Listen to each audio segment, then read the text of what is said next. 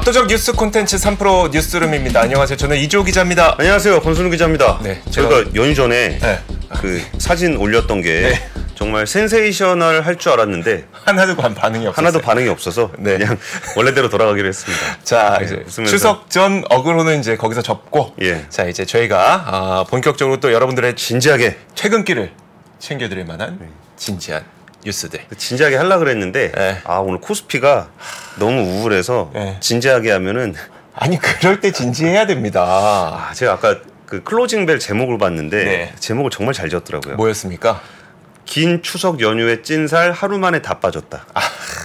그러네요. 아 진짜 그 긴 연휴 기간 동안 네. 한국 증시는 안 열렸죠. 네. 같은 기간 동안 미국은 완전 난리도 아니었더라고요. 그런데 사실 좀 며칠 오르다가 좀 예. 크게 빠져서 다 합쳐보면 아주 크게 빠진 건 아닌데 예. 우리나라는 좀 더 심하게 빠진 것 같긴 해요. 그러니까 지금 미국의 국채 금리가 치솟고 있고 미국의 국채 금리가 올라갔었던 거는 미국의 신용 등급에 문제가 있다라는 게 이제 신평사들의 분석이었잖아요. 네. 그러면서 주요 논거가 이 정치가 개판이다. 그러니까요. 예. 그것 때문에 신용 등급을 떨어뜨리려고 했던 거잖아요. 못 믿겠다는 거잖아요. 예, 그러다가 뭐 10월 1일 되면은 연방 정부가 셧다운 돼 가지고 난리가 날 거다라고 한바탕 하고 네. 힘들게 힘들게 임시 예산안을 통과를 시켰죠. 네. 그랬더니 임시 예산안을 통과시킨 하원 의장, 공화당 하원 의장을 공화당 강경파가 축출했죠. 축출해 버렸죠. 네. 그것도 미국 역사상 처음으로 하원 의장이 축출이 됐는데요. 네. 그러다 보니까 또 이제 정치적 불안정성은 음. 높아졌고 그러면서 금리는 더 올라갔고 네. 2007년 이후 최고치를 기록하게 됐습니다. 미국의 10년물 금리가. 음. 네. 그리고서 불안하게 코스피가 시작을 하더니 2,400선을 그냥 아슬아슬하게 아, 지키면서 무려 2.41%가 네. 하락을 했습니다. 하, 진짜 코스피 시장에는 주식 사는 사람이 개인밖에 없나 봐요. 개인이 거의 한 8천억, 8,346억 원을 순매수를 했는데 네. 기관하고 외국인이 각각 한 4천억씩 팔아치우면서 음. 2.41%는 하락을 했습니다. 코스닥은 더 심하던데요. 예, 코스닥은 832에서 시작을 했는데 네. 무려 4%나 하락하면서 807 거의 뭐 800선 겨우 지켰습니다. 그러니까요. 그러면서 2차 전지라든지 로봇이라든지 코스닥 시장을 지탱했던 주요 종목들이 네. 굉장히 큰 폭으로 음. 하락을 했습니다. 하, 연휴 때 좀 쉬고 왔는데 좀 슬픈 시작이 됐습니다. 우리가 맨날 하는 얘기가 코스닥 시작이 천이었는데. 아. 알겠습니다. 네. 첫 번째 뉴스는 어떤 걸 준비하셨습니까?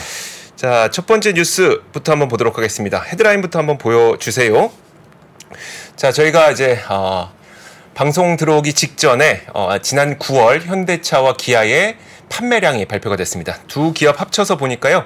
61만 8천여 대를 팔았기 때문에 여전히 수출의 효자 노릇을 톡톡히 했다는 점이 확인됐습니다. 세부적인 수치부터 먼저 말씀드리면 일단 현대차는요. 지난 9월에 35만 7천여 대를 팔았고요. 기아는 26만 1,300여 대를 판매를 했습니다. 자, 현대차는 작년 같은 기간에 비해서 판매량이 약 0.1% 감소한 반면에 기아는 4.8% 판매량이 증가한 수치를 보였습니다. 여기서 그러다 보니까 어, 현대차 왜 줄었지?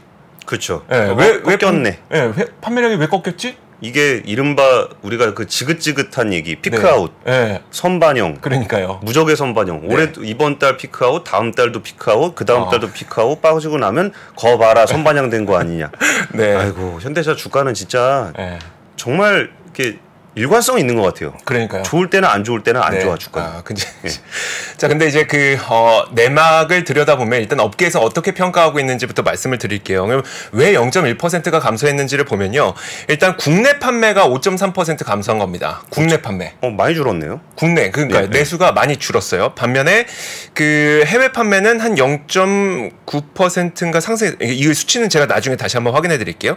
올 들어서 누적으로 보면은 그래도 여전히 13.4% 증가 한 건 맞는데 그럼 국내 판매가 왜 감소했냐? 이거를 음. 업계에 계신 분들한테 한 여쭤보니까 그럼 수요가 없어진 건 아니라는 게 일단 평가긴 합니다. 왜냐하면 여전히 한번 주문했을 때 길게 1년 넘게 기다리는 모델도 있다고 합니다. 예를 들어서 뭐 아반떼 하이브리드는 여전히 12개월 이상 기다려야지 이제 차를 받을 수 있다고 하고요. 요즘에 하이브리드가 정말 많이 팔리더라고요 많이 팔리고 있죠. 예. 그렇죠. 산타페 하이브리드도 한 10개월 이상 기다려야 받을 수 있다고 하니까 수요가 없는 건 아니다. 대신 그러면 무엇 때문이냐? 일단 그 환율을 비롯한 매크로 환경을 보면 지금 현대차 입장에서는 해외에 집중하는 것이 훨씬 더 수익적으로 이득이 될 것이다라는 평가를 내리고 있습니다. 그러니까 똑같이 팔아도 네. 해외에 파는 게 마진이 많다는 거죠. 강달러. 네, 예, 강달러. 강달러 때문에. 그래서 이제 해외에 좀 집중을 하는 것이 내수 판매를 다소 좀 부진하게 안- 만든 것이 아니냐라는 해석이 나오고 있습니다. 그러니까 만든 수량은 비슷한데 네. 이거를 해외에다 먼저 공급할 것이냐 국내에다 먼저 공급 할 것이냐를 봤을 때 그렇죠. 해외 쪽의 수익성이 더 좋으니까 출고 조정을 했다라는 네, 거죠. 네, 그렇죠. 네. 자, 그런데 이제 기아의 경우에는 어 예. 근데 참 그게 네.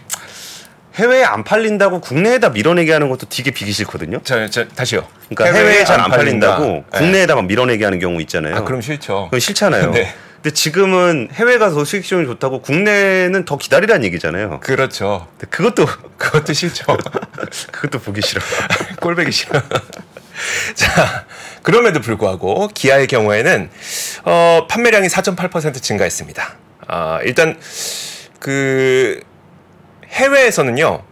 국내에서는 일단 11% 증가를 했고 해외에서는 한 3.5% 증가했어요. 국내와 해외 모두 다 잡았습니다. 어, 기아는. 어, 네. 예. 어떤 모델이 잘 팔렸는지 보니까 국내에선 소렌토가 만 대 이상 팔리면서 상당히 좋았고요. 해외에서는 스포티지가 굉장히 많이 팔렸어요. 음. 4만 2천 대 판매됐는데 어, 특히 스포티지는 그래서 해외 최다 판매 모델이 됐습니다. 어. 해외 최대 판매 모델. 자, 역시 SUV가 잘 이끌고 있습니다. 결국 이제 오늘 아침에 이 발표됐던 산업부의 수출 실적과도 맞물리는 측면이 있는데요. 화면 함께 보시면 지금 자동차는 15대 수출 품목 가운데 전년 대비 수출 증가율이 9.5% 증가했기 음. 때문에 여전히 어, 주력 수출 품목의 역할을 톡톡히 하고 있는데요. 다만 저는 여기서 이것까지 좀 같이 봤으면 좋겠다는 생각이 듭니다. 이거는 이제 조금 더 긴 시계열로 자동차 월별 수출액과 증감률을 보이는 건데 어, 위에 있는 선 그래프가 증감률입니다. 예. 올해 3, 4, 5, 6, 7월 정도까지만 하더라도 정말 뭐 60% 증가하고 40% 증가하고 50% 증가하고 증감률이 증가율이 굉장히 높았었는데 9월에 다소 증가율은 좀 떨어지는 건 사실입니다. 한 9% 정도로 떨어졌고요. 전기차도 마찬가지로 오른편에 있는 전기차를 보시면 뭐 올 초에는 뭐 100% 넘게 증가하기도 했었는데 46.5%로 증가율은 다소 둔화된 모습도 확인할 수 있습니다. 증가율이 46.5%인데 네.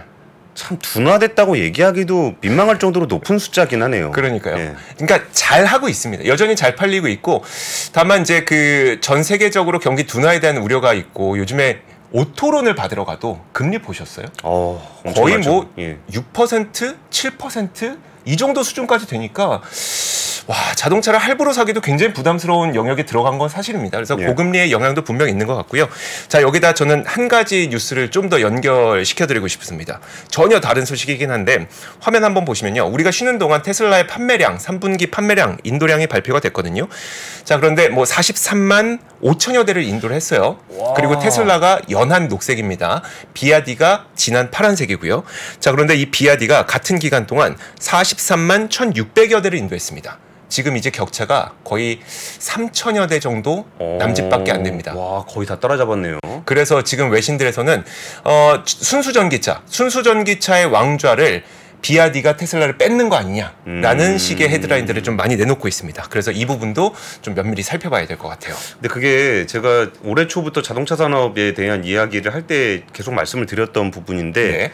그 얼리 어답터 시장이 좀 끝나고 나면은 그 다음에 대중화되는 시장에서는 약간의 변곡점이 발생을 해요. 네. 그러면서 그 중국에서도 전기차 일변도로 정책을 피다가 대중화되는 단계에서 하이브리드 기술을 가져가기 위해서 작년 재작년에 음. 많이들 이렇게 좀 뭐 기술 훔쳐가는 거 아니냐 이런 얘기들이 좀 있었거든요. 네. 그 최근에 그 미국에서 친환경차 판매된 거 현대차 기준으로 보면은 아이오닉 5나 아이오닉 6도 잘 팔리지만 하이브리드가 굉장히 잘 팔려요. 그러니까요. 그러니까 그 부분은 어쨌든 내연기관 쪽에서의 좀 구매의 매력은 좀 떨어지게 된 거고 음. 네. 친환경으로 전환되는 과정은 분명한데 음. 그 속도와 방향 방향은 분명한데 그쵸. 속도는 좀 달라지고 양상은 하이브리드 쪽이 조금 더 이렇게 비중이 생기는 네. 그리고 그 허들을 넘어가면 음. 그 다음부터는 뭐 전기차로 그렇죠. 다시 갈 게 될 거다. 근데 네.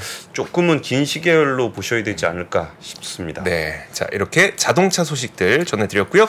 자, 다음 뉴스. 예, 두 번째. 뉴스는 제가 준비했는데 그 시장 상황은 매우 안 좋은데 그 경제 상황에 대해서는 우리가 조금은 한 발짝 떨어져서 보았으면 좋겠다 싶은 생각이 좀 들었습니다. 네.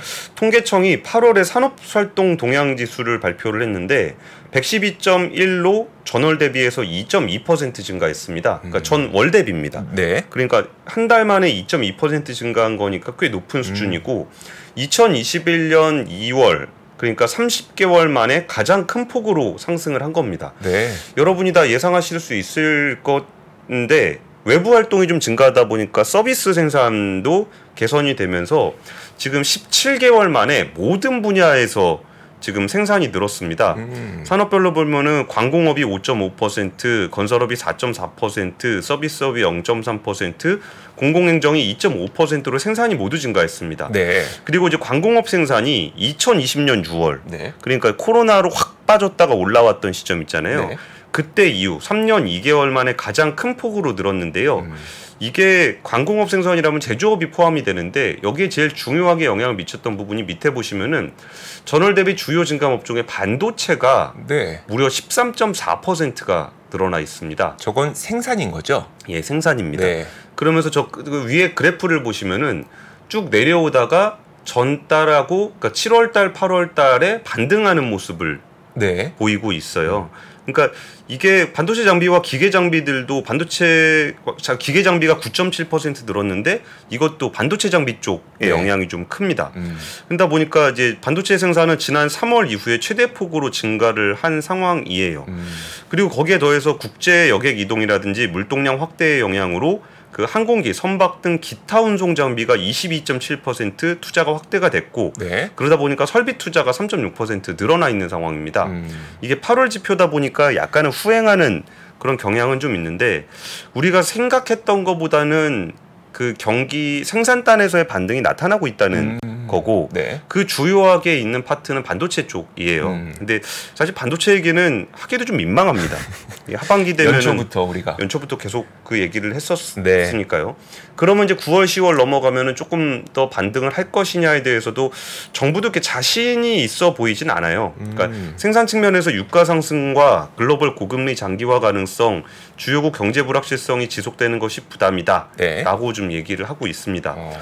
그러면은 이제 메모리 시장, 메모리 반도체 시장을 조금 더 세부적으로 한번 살펴보면은 네. 그 대만에 있는 분석 기관인데 트렌드포스라고 네. 있습니다. 거기가 그 디램 가격을 주로 분석을 하고 전망을 하는 그런 업체인데요.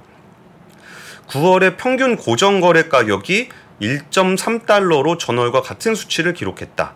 범용 DDR4 기준입니다. 음. 근데 같은 수치만 되더라도 지금은 상당히 좋은 거 아니에요? 하락하지만 않았다라고 하더라도. 그러니까 여기서 이제 고정 가격이라는 게 중요하고 네. 그다음에 전월과 같은 수치를 기록했다라는 게 포인트인데 음.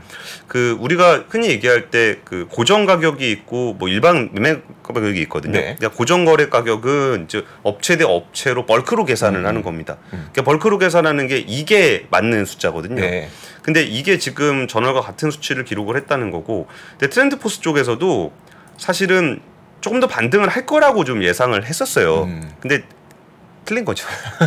아. 네, 틀렸는데 지금 그러네요. 뭐, 지금 뭐라고 분석을 해놨냐면은 네. 9월 계약 가격의 변동이 없었음에도 전반적인 시장 분위기는 변했다. 일종의 좀 변명 같은 겁니다. 음, 음. 근데 시장 분위기에서 어, 디램 제품 감산 규모를 발표 이후 추가 손실을 제한하기 위해서 가격을 상승시킬 거다라는 시그널을 고객사들에게 계속 보내고 있다라고 음. 좀 얘기를 하고 있습니다.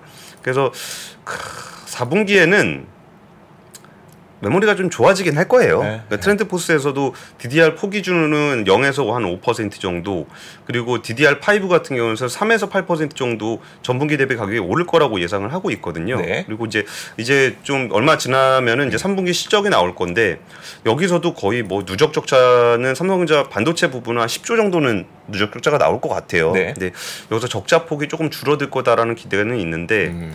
사실 이런 얘기를 좀 드리기가 좀 민망한 상황이긴 합니다만 그 3분기의 하락폭이 좀 줄었고 네. 반등하는 모습은 살짝 음. 나타나고 있다라는 게 이번 통계청 발표의 내용으로 보시면 될것 근데 같습니다. 반도체 가격의 트렌드 흐름을 보는 거는 흐름 자체로 큰 의미가 있는 거 아닙니까?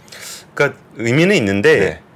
전망치가 너무 많이 틀렸어요. 아, 네. 그러니까 이전까지의 전망치는 대부분 상저하고 였고 네. 이거는 우리나라 정부뿐만 아니라 IMF, World Bank, 뭐 TrendForce, 뭐 DRAMeXchange 다 그렇게 예상을 했었어요. 네, 네. 근데 중국이 워낙 경기가 안 좋으니까 음. 거기서 우리가 생각했던 반등이 안 나타나고 있는 거거든요. 음. 그래서 그 이게 더 이상 주가에도 그렇게 영향을 안 줘요. 음. 예전에는 이제 디램 가격은 보통 한 6개월에서 한 9개월까지도 선행을 했었는데 뭐 선행한다고 얘기해놓고 그때 됐는데 하나도 안 맞았잖아요. 네. 그러다 보니까 지금 많은 시장 참가자들이나 이제 매크로를 보시는 분들도 숫자 보고 가자. 음, 뭐 음. 돼야 되는 거지 뭐 그냥 이제 전망으로는 못 믿겠다 네. 이런 분위기가 좀 있어서 지금 동행 지수를 좀 집중적으로 설명을 드렸던 이유가 네. 그냥 현재를 좀 보자라는 아, 거였습니다. 알겠습니다. 자, 두 번째 뉴스까지 봤고요. 이어서 세 번째 뉴스 헤드라인 주시죠.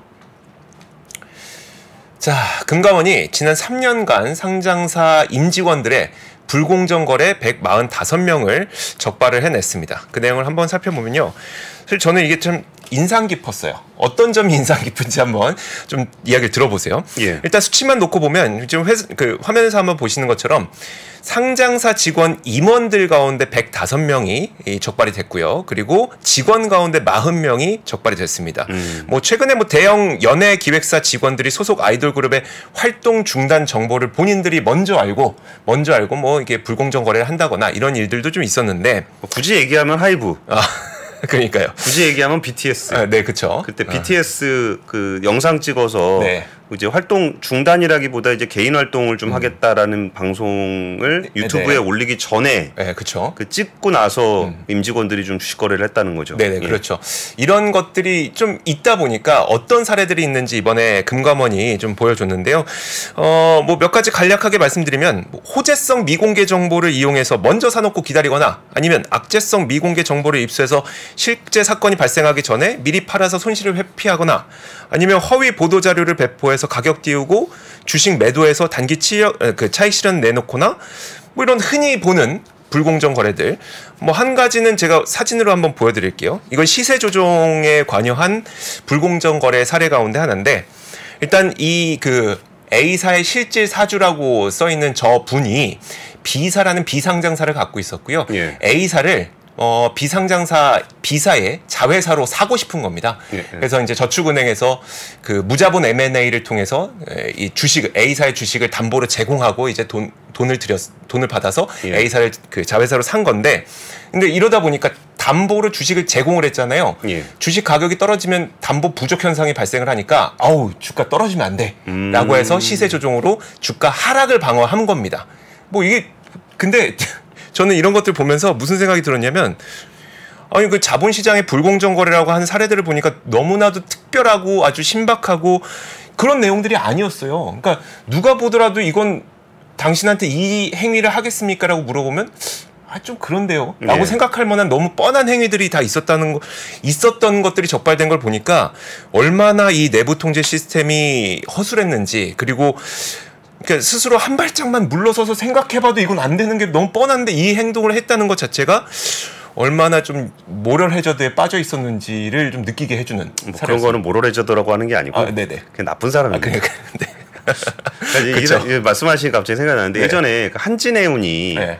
그 구조조정 워크아웃을 신청하는데 네. 그 직전에 그 최은영 회장이 주식을 판 적이 있었어요. 네. 그리고 저는 그 불공정 거래가 아닐 거라고 생각했어요. 어 왜냐면 설마. 너무 명백하잖아. 그니까요. 아니 워크아웃 들어가기 뭐 며칠 전에 갑자기 그 대주가 주식을 팔아버렸으니까. 그러니까요. 그런 거는 좀 거의 경찰서 앞에서 도둑질을 하는 거, 아니 경찰서 안에서 도둑질을 하는 거랑 똑같은 행위잖아요. 그러니까요. 네. 설마 했는데 나중에 밝혀진 내용을 보니까 아, 그 한진해운을 실사를 했던 회계법인 대표가 네. 그 최은영 회장한테 연락을 주고 음. 그걸 주식을 판 거예요. 야 이게 너무 법 의식이 없는 거죠. 그렇죠. 네. 그리고 와 그런 일들이 있나 싶기도 하고 이번에 아까 얘기했던 3년간 150사건 네네. 저는 이거는 좀 더 많을 거라고 생각합니다. 음. 근데 미공개 정보 이용이 참 입증하기가 좀 어려운 측면이 있는데 네. 이런 부분들은 좀 일반 사람들도 좀 주식 투자를 할 때 누군가 나보다 뭐 비밀스럽게 먼저 알고 주식 거래한다 그러면 믿을 수가 없잖아요. 그렇죠. 그래서 그런 차원에서라도 불공정 거래 관련한 조사는 조금 더 철저하게 이루어져야 될 것 같습니다. 네. 그리고 이런 것들이 좀 철저하게 이루어져야 아 이거 걸리겠어? 음, 라는 마음이 사라지죠. 라는 마음이 좀 사라져야 좀 더 투명해지지 않을까 싶습니다. 네. 자, 다음 뉴스도 한번 보도록 하겠습니다. 다음 뉴스는 그좀 이왕이면은 긍정적인 소식 뭐가 있을까 싶은 생각에 네. 지금 그나마 기대할 수 있는 게 유커. 아, 그렇죠. 네. 네, 중국 관광객들이 우리나라도 6일 동안 꽤 긴 휴가를 보낸 동안 중국에서도 꽤 오랜 기간 동안 중추절과 국경절이 국경절까지. 겹쳐서 꽤 영, 길게 돼 있는 휴가였습니다. 네. 지난달 국내 면세점을 찾은 외국인 고객 수는 59만 4,385명. 올해 들어서 가장 많았고요. 롯데 면세점은 이제 지난달 29일부터 이달 3일까지 네. 여기서 외국인 단체 관광객 매출이 전주 대비 54% 증가했습니다.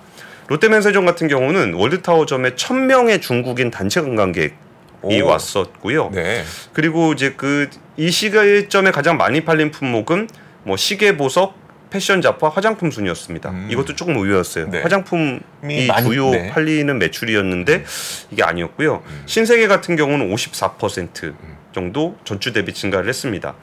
롯데백화점 같은 경우에 명동 본점의 외국인 매출이 전년 동기 대비 245% 증가했다고 하는데 네. 사실 이거는 전년이 매우 안. 좋았기 때문에 조금 아쉬운 솔직히 전년 동기 대비 천 이상 가야죠.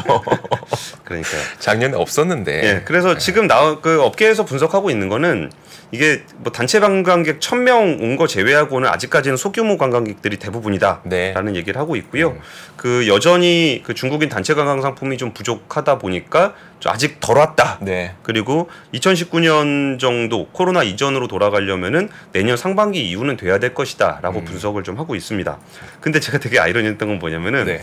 중국인 관광객이 와서 좀 돈을 좀 써줬으면 좋겠다라고 기대하는 게 우리나라만 그런 게 아니에요. 그렇겠죠. 제일 간절히 바라는 데는 혹시 일본? 아닙니다. 중국입니다. 아, 중국. 중국이에요. 여기도 워낙 아이, 경제가 그렇죠. 안 좋으니까 네. 자국 관광객들이 좀 와서 써줬으면 맞아요. 좋겠는 거예요. 네. 그래갖고 관영 신화통신에서 국경절 연휴 관련한 보도를 지속적으로 하고 있습니다. 음.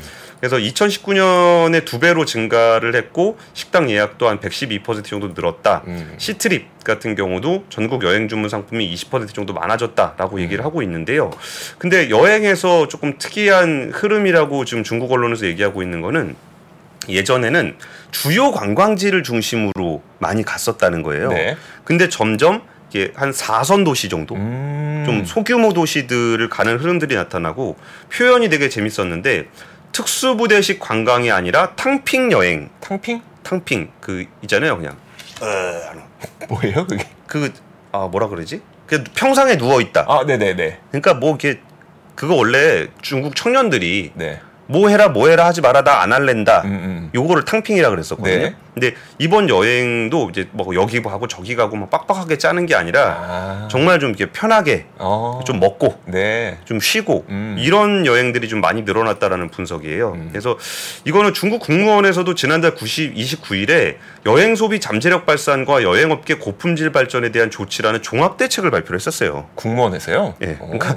중국도 관광객 급한 겁니다. 그러니까요. 그런 상황이 있었고 근데 이 부분을 보면서 지금 제가 좀 들었던 생각이 네. 우리가 뭐 중국에 장사 안 되는 건 어쩔 수 없는 음, 거라고 하지만 그래도 중국을 상대로 장사를 계속 하려면은 그 예전처럼 그냥 똑같은 방식 음. 뭐 우리나라보다 좀 후지니까 후진 거 좀 팔면 될 거다 그렇게 안 되죠. 이거 는 확실히 안 되는 것 같아요. 네. 그래서 여행의 어떤 퀄리티도 과저에 뭐죠 줄 세워가지고 음. 그냥 그 물건 파는데 보내갖고 왕창 사게 하고 이런 방식은 아닌 것 같다. 그러니까 음. 중국과의 관계 설정을 뭐 좀 달리 해야 될것 네. 같다라는 이 생각이 좀 들었던 뉴스였습니다. 알겠습니다. 자, 아유, 좀 더 많은 분들이 와서 어, 많이 샀으면 좋겠네요. 제가 어제도 명동 갔었는데 일본 분들은 굉장히 많아요. 여전히 아, 많습니다. 예. 자, 다음 소식 한번 보도록 하죠. 예, 제가 자. 준비했는데 와 이거 지금 뉴스- 칠- 이제 시간 거의 다 됐잖아요. 네. 다 오릅니다, 다 올라. 아, 뭐가 이번에 또 오릅니까? 일단 맥주 오비 맥주 11일부터 공장 출고 가격 평균 6.9% 네. 올린다. 근데 이건 참 아이러니한 게 음.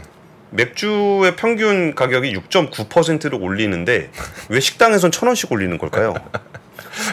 예? 아, 그 얘기 우리가 한두 번 했습니까, 진짜? 그리고 일단 오빈 맥주는 가정용으로 가장 많이 팔리는 500ml 캔 있잖아요. 네. 그거는 유지를 하는데 나머지를 좀 더 올려서 6.9%로 올린다라고 하고 있고요. 그리고 맥주 올리면 소주는 어떤가? 어, 네. 그리고 소주도 좀 알아봤는데 아직까지는 별 말은 없습니다. 어. 아직까지는 하이트 진로 쪽에서는 뭐 참이슬 진로 팔잖아요. 근데 네네. 아직까지는 내부적으로 검토하고 있지 않다라고 얘기는 하지만 네. 분명히 오빈 맥주 올라가서 별 소리 없으면 그러면 올리겠. 슬그머니 올릴 가능성이 좀 있습니다. 네. 그리고 여기에 조금 도화선이 될 수 있는 부분이 주정이라고 있어요. 아, 주정 가격. 그러니까 술 만드는 원료. 예. 네. 그러니까 술 만드는 원료를 만드는 회사가 10군데 정도 있는데 네. 걔네 그 10군데를 다 모아서 대한 주정 판매라는 곳으로 모아요. 네. 그리고 그 주정을 소주 제조사에다가 판매를 하는데 음. 그러면 이 소주 제정을 한 95% 정도 넣고 네. 거기다 물 넣고 네. 감미료 넣어갖고 소주를 만들어요. 이게 희석식 소주라고 얘기하잖아요. 네. 근데 지난 4월에 주정 가격을 평균 9.8% 올렸는데 그때 정부가 좀 눈치를 좀 줬습니다. 네. 어. 그래갖고 소주 가격 안 올렸거든요. 네. 그러다 보니까 지금은 조금 더 올릴 수 있지 않냐라는 얘기가 좀 나오고 있고 음. 네. 거기에 대한 불만의 목소리로 야 솔직히 알콜 도수 떨어지면 니네 원가 떨어진 거 아는데 네. 그러면 안 되지라는 그러니까 1도를 내리면 병당 주적 가격을 한 6원 정도로 절약을 할 수 있대요. 음. 그래서 이런 얘기들도 있어서 소주 가격 좀 내릴 것 같고 네. 오늘 또 우유 업계 다 집합했습니다. 아, 그래요? 우유도 어 지금 가격을 올리고 있는데 네. 정부가 다 불러다가 어, 리터당 3,000원은 넘기지 않았으면 좋겠다라고 내가 꼭 그렇게 말을 세게 하지 않아도 알아들을 수 있도록 협조를 당부합니다. 이렇게 얘기를 아. 좀 했고요. 네. 경유 가격 1,700원 넘어갔습니다. 아이고. 지금 경유 가격 잠- 네, 화면 한번 보여 주세요. 잠깐 보시면은 네. 이게 그 쭉 내려갔던 경유 가격이 다시 올라가는 모습을 보였습니다. 제가 물건 가격 올라가는 부분에 대해서 그렇게까지 예민한 분- 사람은 아닌데 네. 아, 전반적으로 올랐으면은 뭐 오를 수밖에 없지라고 생각하는데 올라도 너무 오르는 것 같아요. 아, 그쵸. 예. 네. 그리고 오르는 게 끝이 없어요. 네. 그러니까 이 정도 오르면 됐겠지, 이 정도 오르면 됐겠지 했는데 음, 그냥 뭐 계속 올리니까 그쵸. 정말 우리는 어떡하라는 겁니까? 저 하나만 더 해도 돼요? 어, 하지 말까요? 아, 예. 안 하겠습니다. 하면 안 될 것 같습니다. 안 하겠습니다. 그러니까요. 하, 설탕값 오르고 빵값도 오르고 물론 오늘 우유값 올라도 빵값 안 올린다는 뉴스가 있긴 있었습니다. 하지만 좀 시간 지나면 또 올라도 되는 가격은 하나밖에 없습니다. 몸이 아 월급 주식 가격. 아 주식 가격 알겠습니다. 자 오늘 3프로 뉴스룸은 여기서 마치도록 하겠습니다. 내일 같은 시간에 오겠습니다. 고맙습니다. 감사합니다.